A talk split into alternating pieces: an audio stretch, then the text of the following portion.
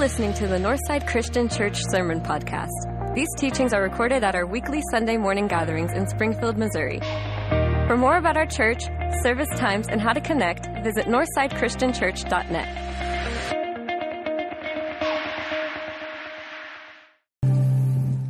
Good morning, Northside.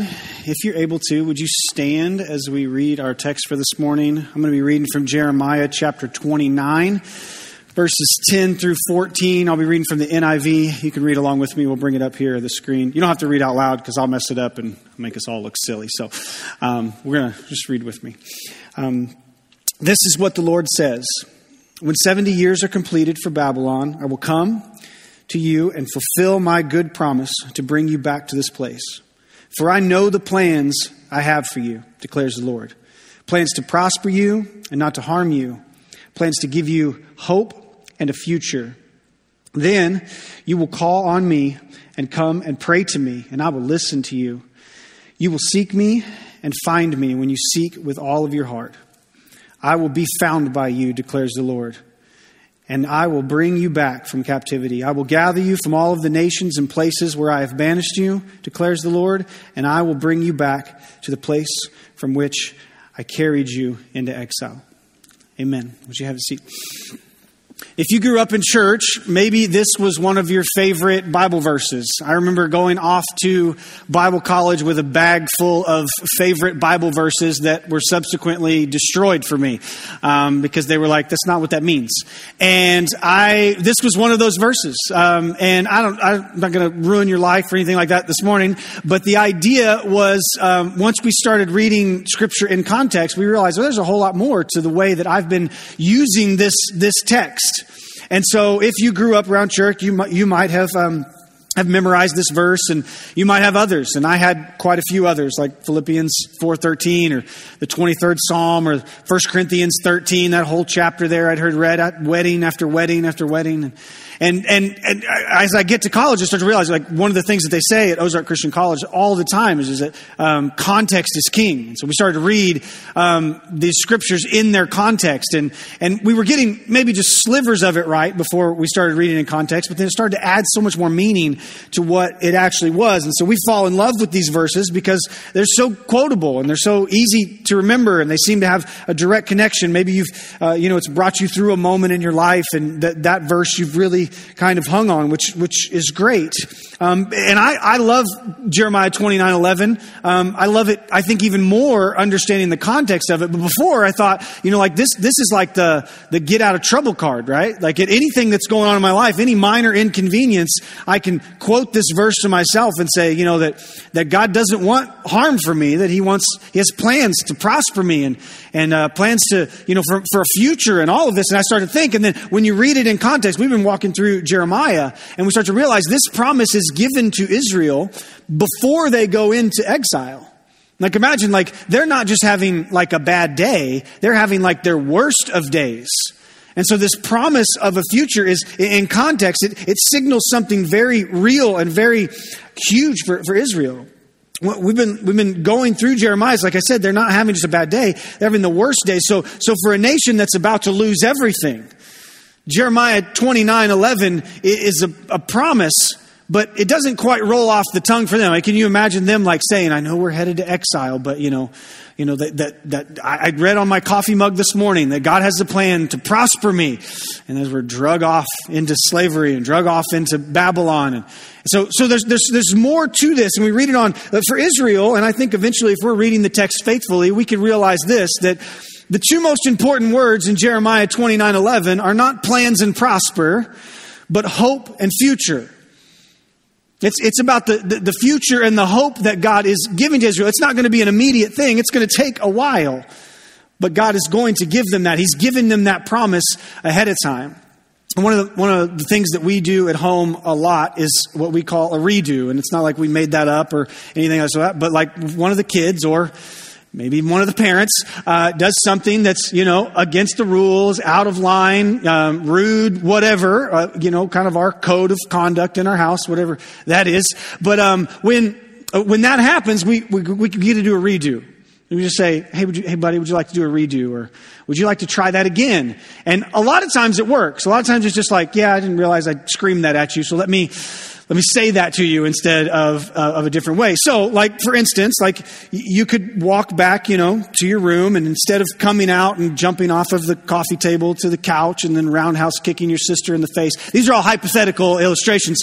This would never happen in our house. Or hey, let's maybe that response, like when I when I said, "Hey, hey, buddy, it's time for dinner." Like the response that I got back, maybe you know you were frustrated that you had to stop what you were doing. So, would you like a redo with that? It happens. It doesn't. It doesn't work every time, but sometimes it's just as simple as that. Um, just to give, just to give the kids and the parents a chance to go. I was wrong there. Let me try that again. And like I said, us as parents, we, we do it we do it as well. And so dad has gotten his fair share of redos. And I remember one time, just a couple weeks ago, I had a chance for a redo. Um, I raised my voice and lost my temper, so I get down on my son's level and I look him in the eyes, like, buddy, I'm really sorry. Will you, will you give me a chance to do that again? And he looks me straight in the eyes, and I, I swear he should be the one up here preaching every time this happens. But he goes, he goes, Dad, of course I'm going to give you a second chance. Every time. Just like God does. And so I'm trying to figure out if he thinks he's God or. or if he's actually understanding like i, I want to be i want to be like jesus because he's just like yeah you know because he's got you know like thor figurines and stuff i'm not really sure i'm not really sure what's going on there so um, but but that's just what just like god he's going to give a second chance see in jeremiah chapter 29 god has jeremiah send a letter to israel because the talking is not working anymore. the prophecies are not working. He's got false prophets everywhere. So he sends them a letter to prepare them for exile. He's been warning them through this whole book, but now Babylon has actually come and taken some of the Israelites off. They've come and got the best and the brightest, and they've drugged them off to Babylon already, and they will be back for more, and they will eventually take the whole nation with them. And so the exile has begun. And God is really kind of giving them instructions and giving them a, a, a blueprint of how the next 70 years are going to look. This is what you're going to do when you get there because you could spend your entire life there just fighting against the captivity.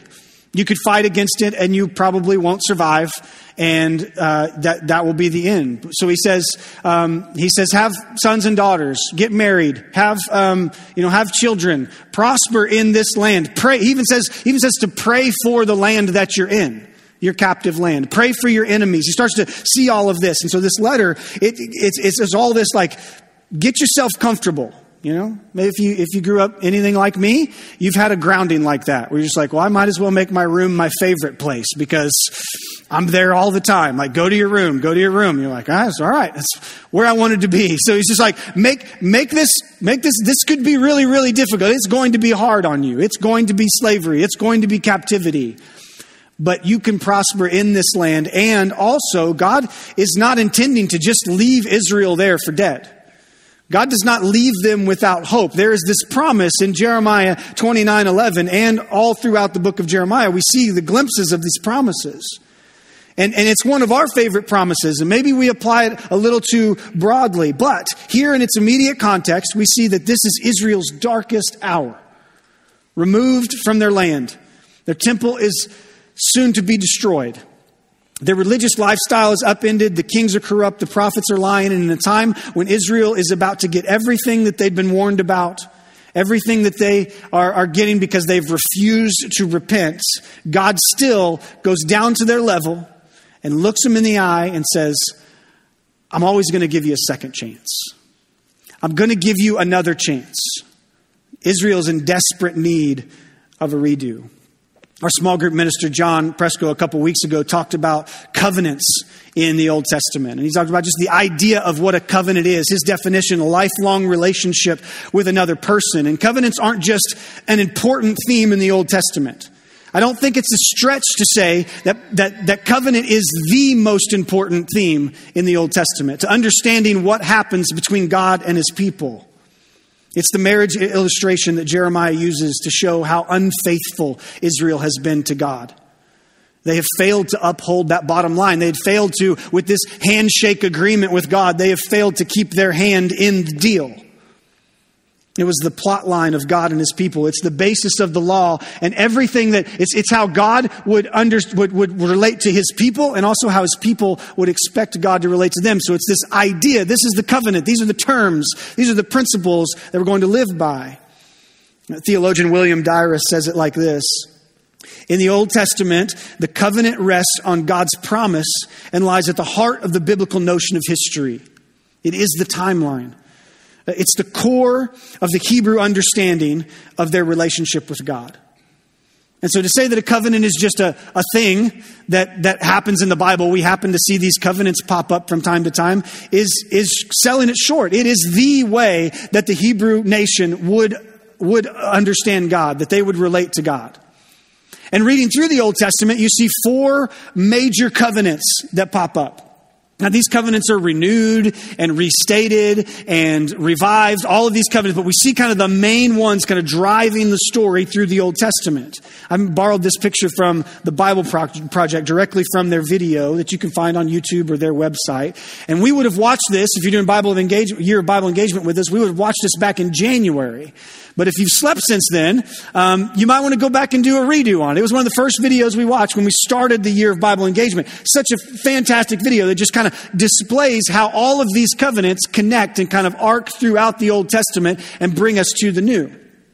And so, um, what we see is that God extends these four covenants to his people, and Israel goes oh for four every single time. Each time they fail to hold up their end of the handshake because, because they refuse to repent. But now God is going to send them into exile for 70 years. This is much longer than 40 days and 40 nights on the ark. This is much, this is much longer than 40 years they wandered in the desert. You see, God is ready now to, to let a whole generation pass to prosper or to, to, to, to, to process this again. So this whole generation, 70 years, is going to pass before they get rescued. But, of course, we see in the Psalms that God is slow to anger. He's gracious. He's rich in love. And they would have known these and had these messages in their heart, and they knew that God was faithful.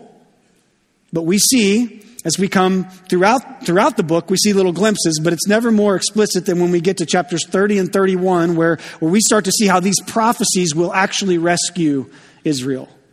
How is God actually going to do this?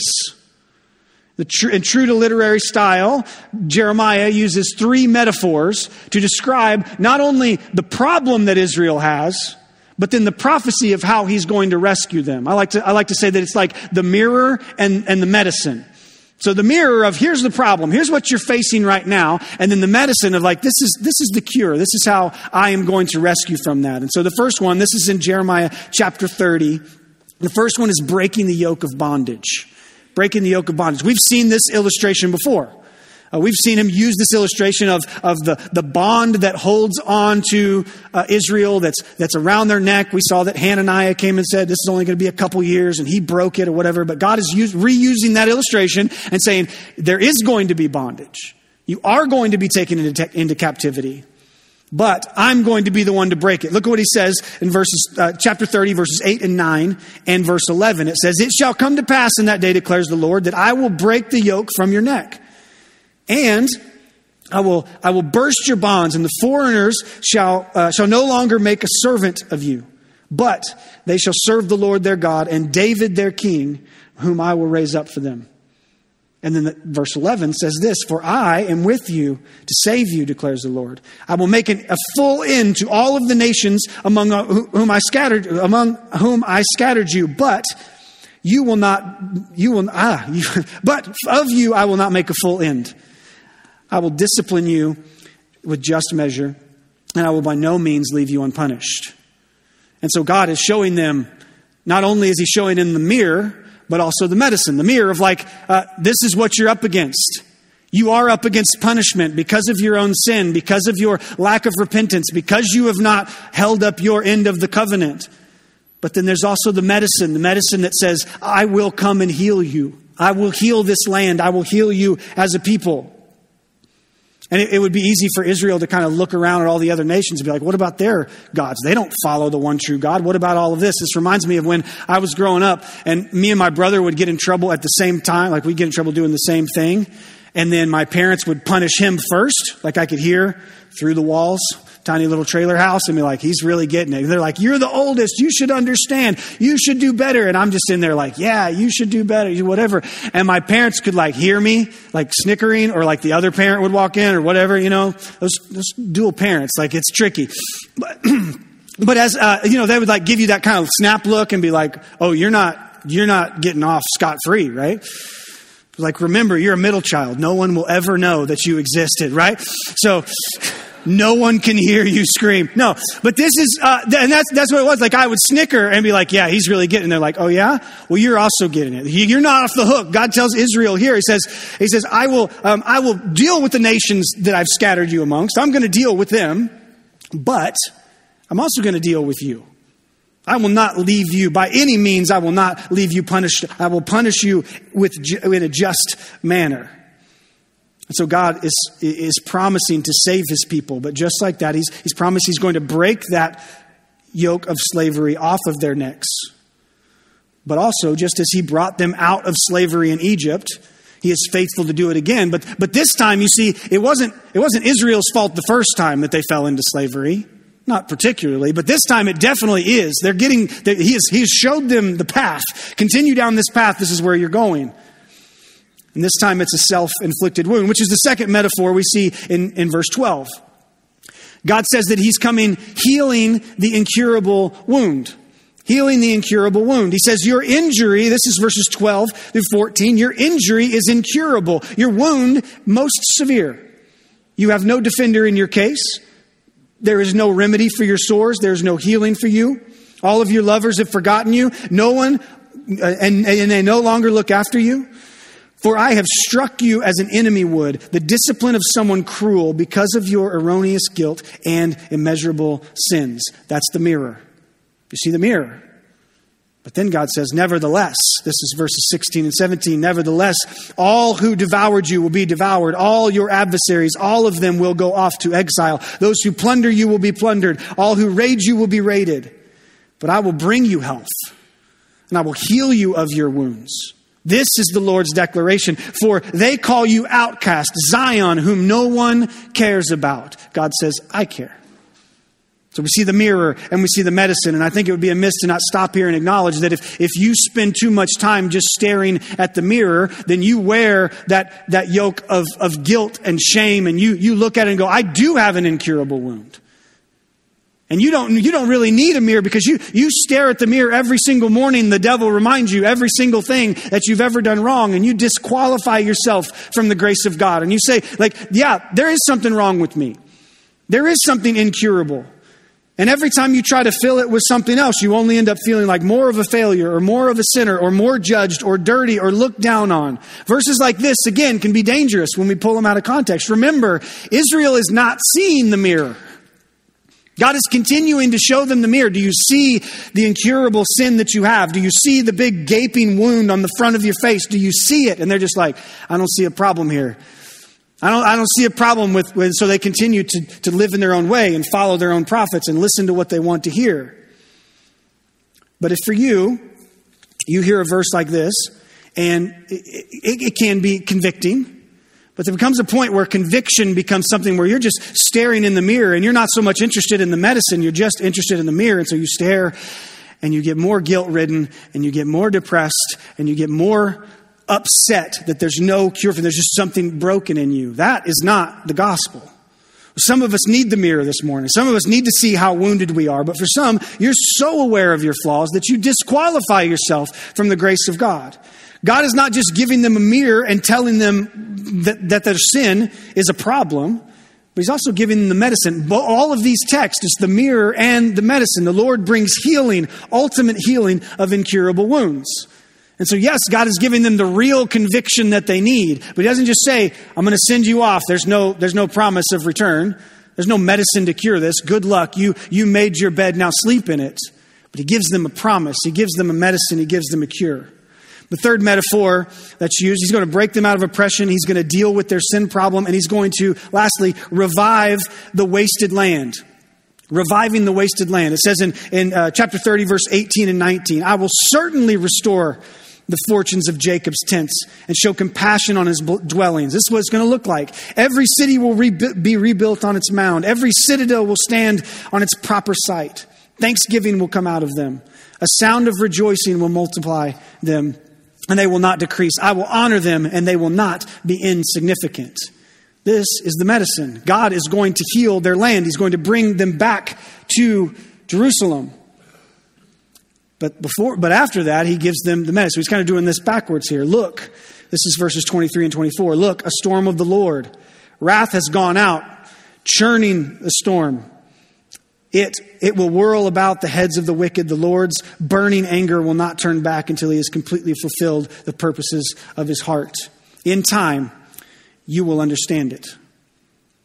I'm reminded of over, over 11 years ago now, when my best friend and I were working at a church in Texas, and we heard the news of what had happened in Joplin, Missouri. Both of us went to school in Joplin, Missouri at Ozark Christian College. And so we started texting some of our work friends and saying, how are we, how are we going to help? What, what is something we can do as a, as a church that's, that's miles and miles away? And we had so many ministry connections through there and we're connecting with people. What's, what's going on on the ground there? All that stuff. And, and I remember throughout the week, um, I think it was, I think it was by Tuesday, they had a giant U-Haul truck just parked in the church parking lot and church, um, church members could come and bring stuff. People from the community could come we had pallets of bottled water and, and um, toilet paper and paper towel, all of these sort of things, diapers, everything. People brought some really weird stuff too, but that's, that's not really the point of the story. I was like, I don't need your snow skis, but, um, really weird. Uh, we didn't take those, but, um, but yeah, it's like, like everybody starts to bring these stuff. And so then we decided that me and my, me and my buddies, like we were going to drive up there and to visit some of our friends who still worked and lived in the Joplin area. And so we take the truck and we drop it off at one of the distribution centers. And um, someone who was there, I mean, this is, this is probably Thursday, Friday, the, the, you know, after the tornado. And one of our buddies there was just like, would you like to, would you like to go on a prayer walk with us? We're doing a prayer walk this afternoon. And so we drove completely to the west side um, where we'd actually started with a work group there and we, we cleaned up some debris in that and then we just started walking. We walked miles throughout and it was one of those, one of those just surreal things where you're just walking and you're just like, you can't really tell where you are, but then you can look up and you can see all the way across town. You're like, okay, I kind of get where I am now because all of the trees were wiped out and it's just de- like everything's about the same height. Like you can just see for miles.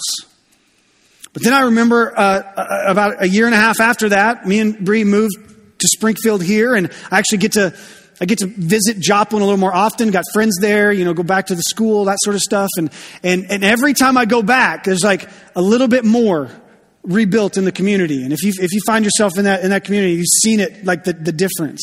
Or you were there before and you saw kind of the desolation and now you start to see new shops popping up and you see new people moving into town and you see new houses and all of this sort of stuff start to spring up. And it was like you looked at the map and you could see the map and everything's just brown. And now when you go, you see colorful trees and bushes and you start to see, you know, beautiful houses and all of this start to pop up in businesses and just flourishing. When I, when I read this text, that's kind of what I think of when he says that, that that God is going to restore Jacob and restore the tents of Jacob, and things are going to start to pop up here again. There's, this, there's actually this story a couple chapters later where God tells Jeremiah before they're taken into captivity, he wants him to go buy a plot of land in the battlefield where this whole thing is going to take shape, which is just bonkers. It's just crazy. Like, I want you to go buy some land that's surely just going to be ruined and left for 70 years to die. But this was a, this was a picture of what God was going to do for Israel. He said, I want you to go buy that land. I want you to pay the price for it. And I want you to, to, to hold on to it because God does have a plan for Israel. God does have a plan for his people. And then we see the, the fulfillment of that prophecy is that God does bring them back. So Jeremiah does this as, as foreshadowing that the land will be inhabited again. They are going to be set free. He's going to break that yoke of slavery, and God is going to deal with their sin problem in, a, in an amazing, humongous way, and they will have their home restored to Israel once again. Israel is getting their redo. It's coming. The Lord promises again, but this covenant is going to be different. Israel, once we get to chapter 31, we start to see that God has much more planned than just restoring everything back to where it was.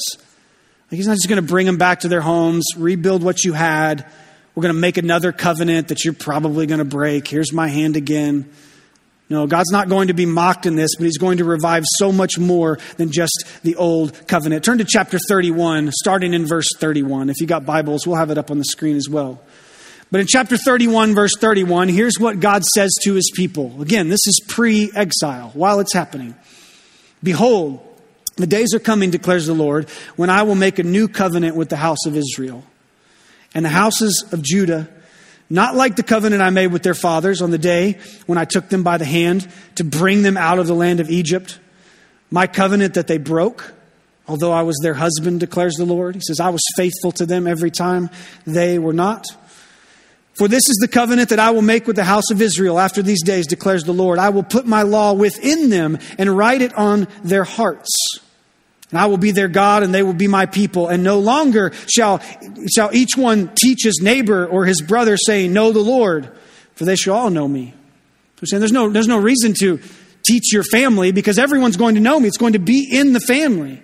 They will all know me, from the least to the greatest, declares the Lord. For I will forgive their iniquity, and I will remember their sins no more.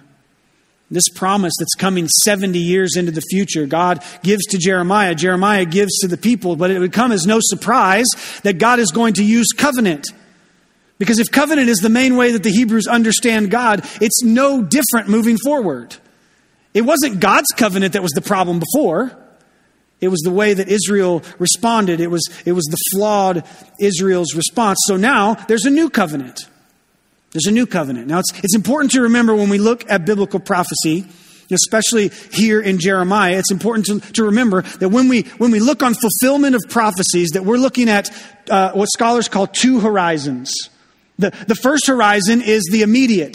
What's going to happen 70 years after this prophecy, which is, we, we know from the book of Ezra that in 538 BC that the people do come back to their land. They are released from captivity.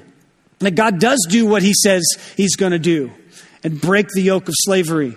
He deals with their iniquity. He forgives them and brings them back to their place and he revives the land. And this is, this is when the promises we read about in God, he's breaking the oppression, healing the wounds, reviving the land. These all come to fruition.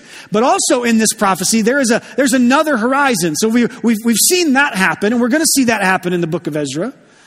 But also this second horizon that, that, that Jeremiah keeps referring to, this, this righteous branch of David, this new covenant, because we know that just restoring Jerusalem to deal with the problem, it, does, it doesn't deal with the problem. We know that Israel goes back, and as a matter of fact, it's going to lead to them failing again. 400 years of silence between the end of our Old Testament and the beginning of our New Testament. And we're going to see that Israel fails again. Their temple is going to be ruined again. It's all going to, they are still not going to get it. And so Israel is going to lose it all again. This is not the ultimate redo. The redo that God has in mind will change everything for Israel, but it also changes everything for us as well. the, New, the New Testament talks about the Gentiles being grafted in as the new Israel to being part of this plan. So when we start to read New Covenant, we start to see the Old Testament turn towards this idea of New Covenant. We go, this is us. This is part of our story. I just got a picture up here, a little bit of comparison between the Old Covenant and the New Covenant. You see, we know the New Covenant was written on stones a couple of times, actually. Drug down the mountain and they could see it. Written, and the New, Test, the, the New Covenant will be written on the hearts of people. It was uh, uh, Paul who writes in 2 Corinthians chapter 3, verse 3, when he says that, uh, that it's no longer like just letters that he's sending. He's sending, he's saying, uh, we are the letter. He's like the testimony that we give is not just like what's written in our Bibles or what's, you know, carved in stone wherever, but it's, it's, it's our hearts and our lives that we live moving forward. So God says, this is the new thing. You're no, no longer going to, um, you know, haul this, you know, these, these tablets around in an ark and all that sort of stuff. You are going to be the tablets. You are the law. I'm going to write it on your hearts. The old covenant was based on changing conduct. Remember all of the 600 plus um, commands that we read through, that we all made it through faithfully, right? We read every single one of them as we went through Leviticus and Numbers and Deuteronomy. We're like, so many commands. It was about changing the conduct. We're like, can I do this? Well, there's probably a rule for that. If there's not, we'll write another one. So it, it was, it dealt with everything, changing the conduct. But, but The new covenant deals with changing character. Romans chapter 3 verse 20 says that no one's going to be justified by the law. No one's going to be justified by their works, but justified by faith. Uh, the old covenant was based on what you did. What you did or what you didn't do. Did you hold up your end of the deal? Did you hold up your end of the covenant with the promises that God made? Did you do it? And the new covenant's based on Christ's work. 1 Peter chapter 3 verse 18 says that Christ suffered to bring us to God. We didn't have to drag the tablets up to him. We didn't have to, to, to drag the list and go, look, I got like a 75%. You know, because we know that that's not good enough. Not one is righteous, not even one, Paul would say. And so we understand that it's not based on our work, but on the work of Christ on the cross. This is the second horizon. the new covenant will be different and better in every way. oh, sorry. Choked up. the new covenant will be different and better in every way. Why? Because of who it's based on. Because it's no longer about us keeping our hands in there and continuing to shake. God, we're doing it, we're doing it, we're doing it. All right, God, I'm, I'm holding up my end of the deal. It's no longer based on our work. But the new covenant is not based on what we do, it's based on something more reliable. The author of Hebrews would, would say it's based on something more superior than our weak handshake. Hebrews chapter 8, we actually see this Jeremiah text, this idea of the new covenant quoted word for word. But right before this quotation comes, the author says this it says, But Jesus has now obtained a superior ministry. And, that, and to that degree, he is the mediator of a better covenant. So we're not just calling it a new covenant. It's not just a new or renewed. It's a better covenant. It's taking the place of the old one, which has been established on better promises. Why are the promises better? This is the Sunday school answer Jesus, right? Because of Jesus. It's better because he's the one upholding it. Jesus says, I didn't come to abolish the law. I didn't come to get rid of the law, but I came to fulfill it in every single measure so that you could have life. Jesus said, I didn't come to condemn the world. Jesus could have come with the, he could have come back with the tablets, right? And been like, oh, y'all in trouble now. Just a giant mirror. Everybody look and see how bad you've messed up. See how bad I didn't mess up? That. But he didn't. He said, I didn't come to condemn the world, but I came to save it. Paul would write, one of my favorite verses about Jesus and the law, but it says, All of the promises of God find their yes in Jesus. All of the promises find their yes. Is God really going to keep that promise? Jesus is the seal, Jesus is the yes of that promise. That's why it's better. That's why it's a better promise. You know, our modern Bibles are divided into Old and New Testament. And that word testament, I don't know what you think of when you hear that word. Um, but I think of two things. I think of the Bible and the mints you could buy at Mardel. Those are the only things I think of. I don't think I use the word testament anywhere else in my life. Um, but those mints and here. Well, that word testament actually is a holdover from the Old English, so we can thank you, um, Mr. King James. Um, I don't think you have to say Mr. when you say King, do you? I don't think that's like a. That might be offensive. Um, but, but, but that's where we get that. So we had the New Testament and the Old Testament, and that just kind of stuck. So it's stuck in our Bibles. And if you're reading digitally, like on the app, you may not even know that there's two things. You're like, it seems like a lot happened in between here and here. Maybe there's a difference. Well, there is. There's about 400 years of difference between the Old Testament and the New Testament. And it's actually probably more accurate to call those Old Covenant and New Covenant, because when that word testament was attached to it, those words really kind of meant the same thing. It doesn't really mean anything anymore. It doesn't, it doesn't mean that much so much anymore. But if we understand it as New Testament or New Covenant and Old Covenant, we start to see what's taking shape here. In Jeremiah, we start to see the scope of what God is doing. And then when we get to the life and the teachings of Jesus, we see the shape of this new covenant. Jesus is going to teach about the new kingdom, so pay attention when you see Jesus say things like, the kingdom of heaven is like. He's not just using similes for a purpose of getting everybody's attention or being clever. He's saying this is how it's going to be different. When Jesus in the Sermon on the Mount, he would say, You've heard it said this, but I now tell you this. He's giving the terms and the promises of the new kingdom, of the new covenant. It's Israel's redo. But now it includes all of God's children. All of God's children, including us here today who've been grafted in. I like to tell our college life students when we're reading, we were reading Galatians a couple months ago. We're going through book of Galatians, and Galatians is just filled with like this explanation. How does the Old Testament, the Old Covenant fit in with the New Testament, the New Covenant? And I like to say that we, we, we get to read the Bible backwards, and it's not something I would recommend literally doing, because then you like write books about the end times and all that stuff. So don't like actually read it backwards. But when you read it with knowing the end in mind, it's like watching a movie that you know there's a sequel to that stars Tom Cruise. Like you can't go back and watch the old, you know, like like uh, whatever the old Tom Cruise movies and go like, well, he's he's definitely not going to die in this movie because he's in like 10 other movies after this, right? So he has to live. We, we read the Old Testament knowing Israel's going to make it. Israel's going to be okay.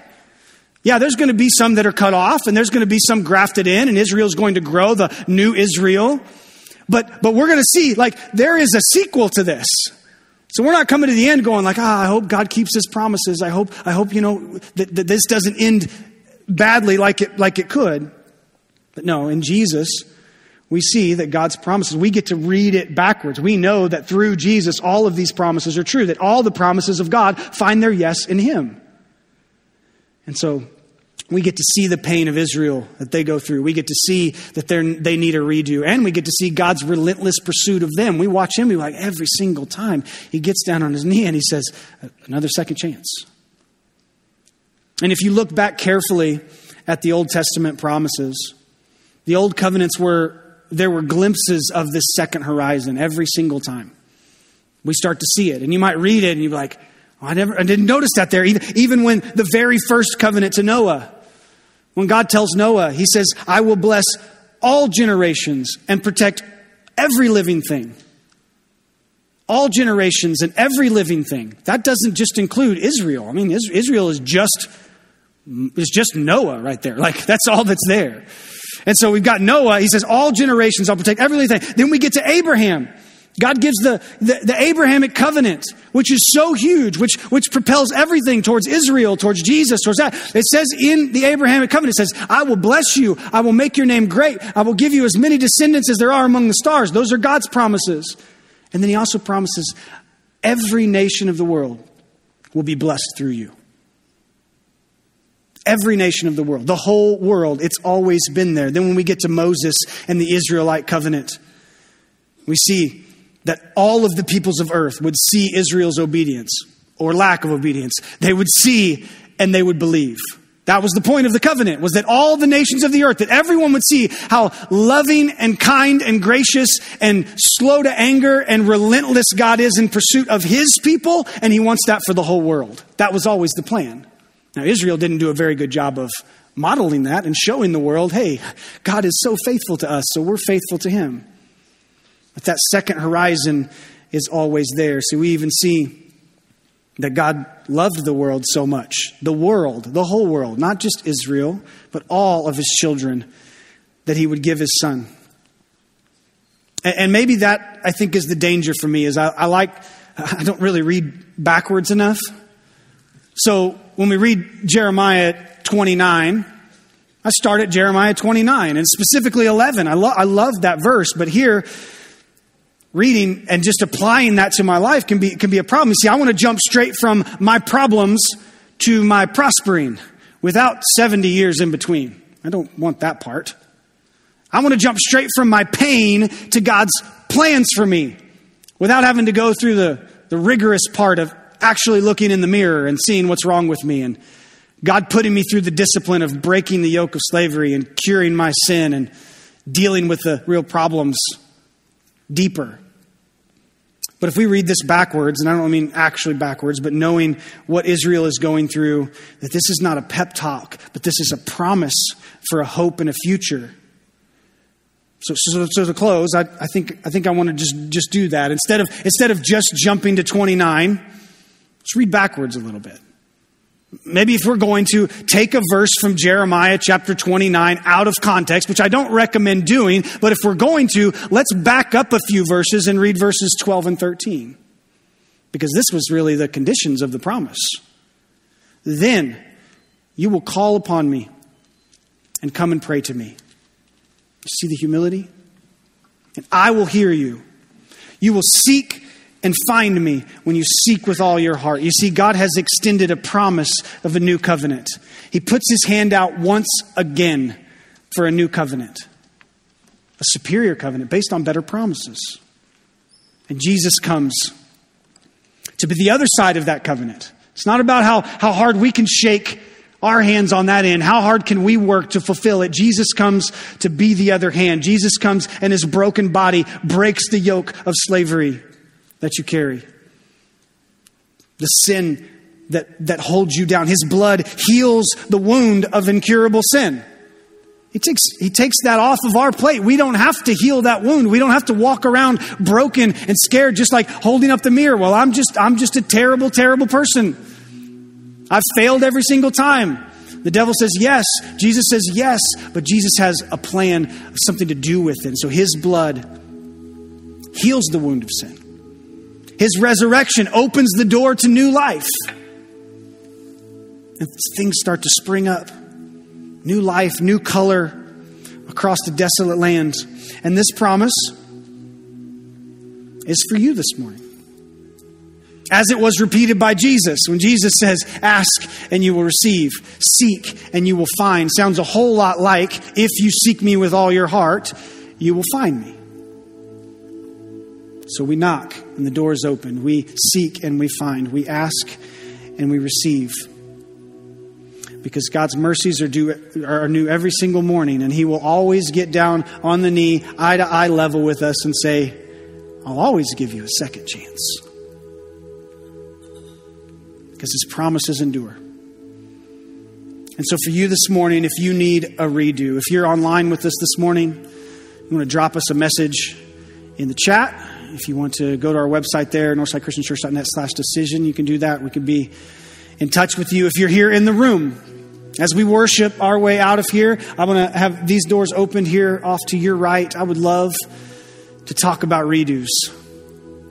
I'd love to talk about redos with you this morning. What does it look like to have a cure for the incurable sin? What does it look like to break the yoke of sin in your life? What does it look like to have new, bright, and vibrant, everlasting life spring up inside of you?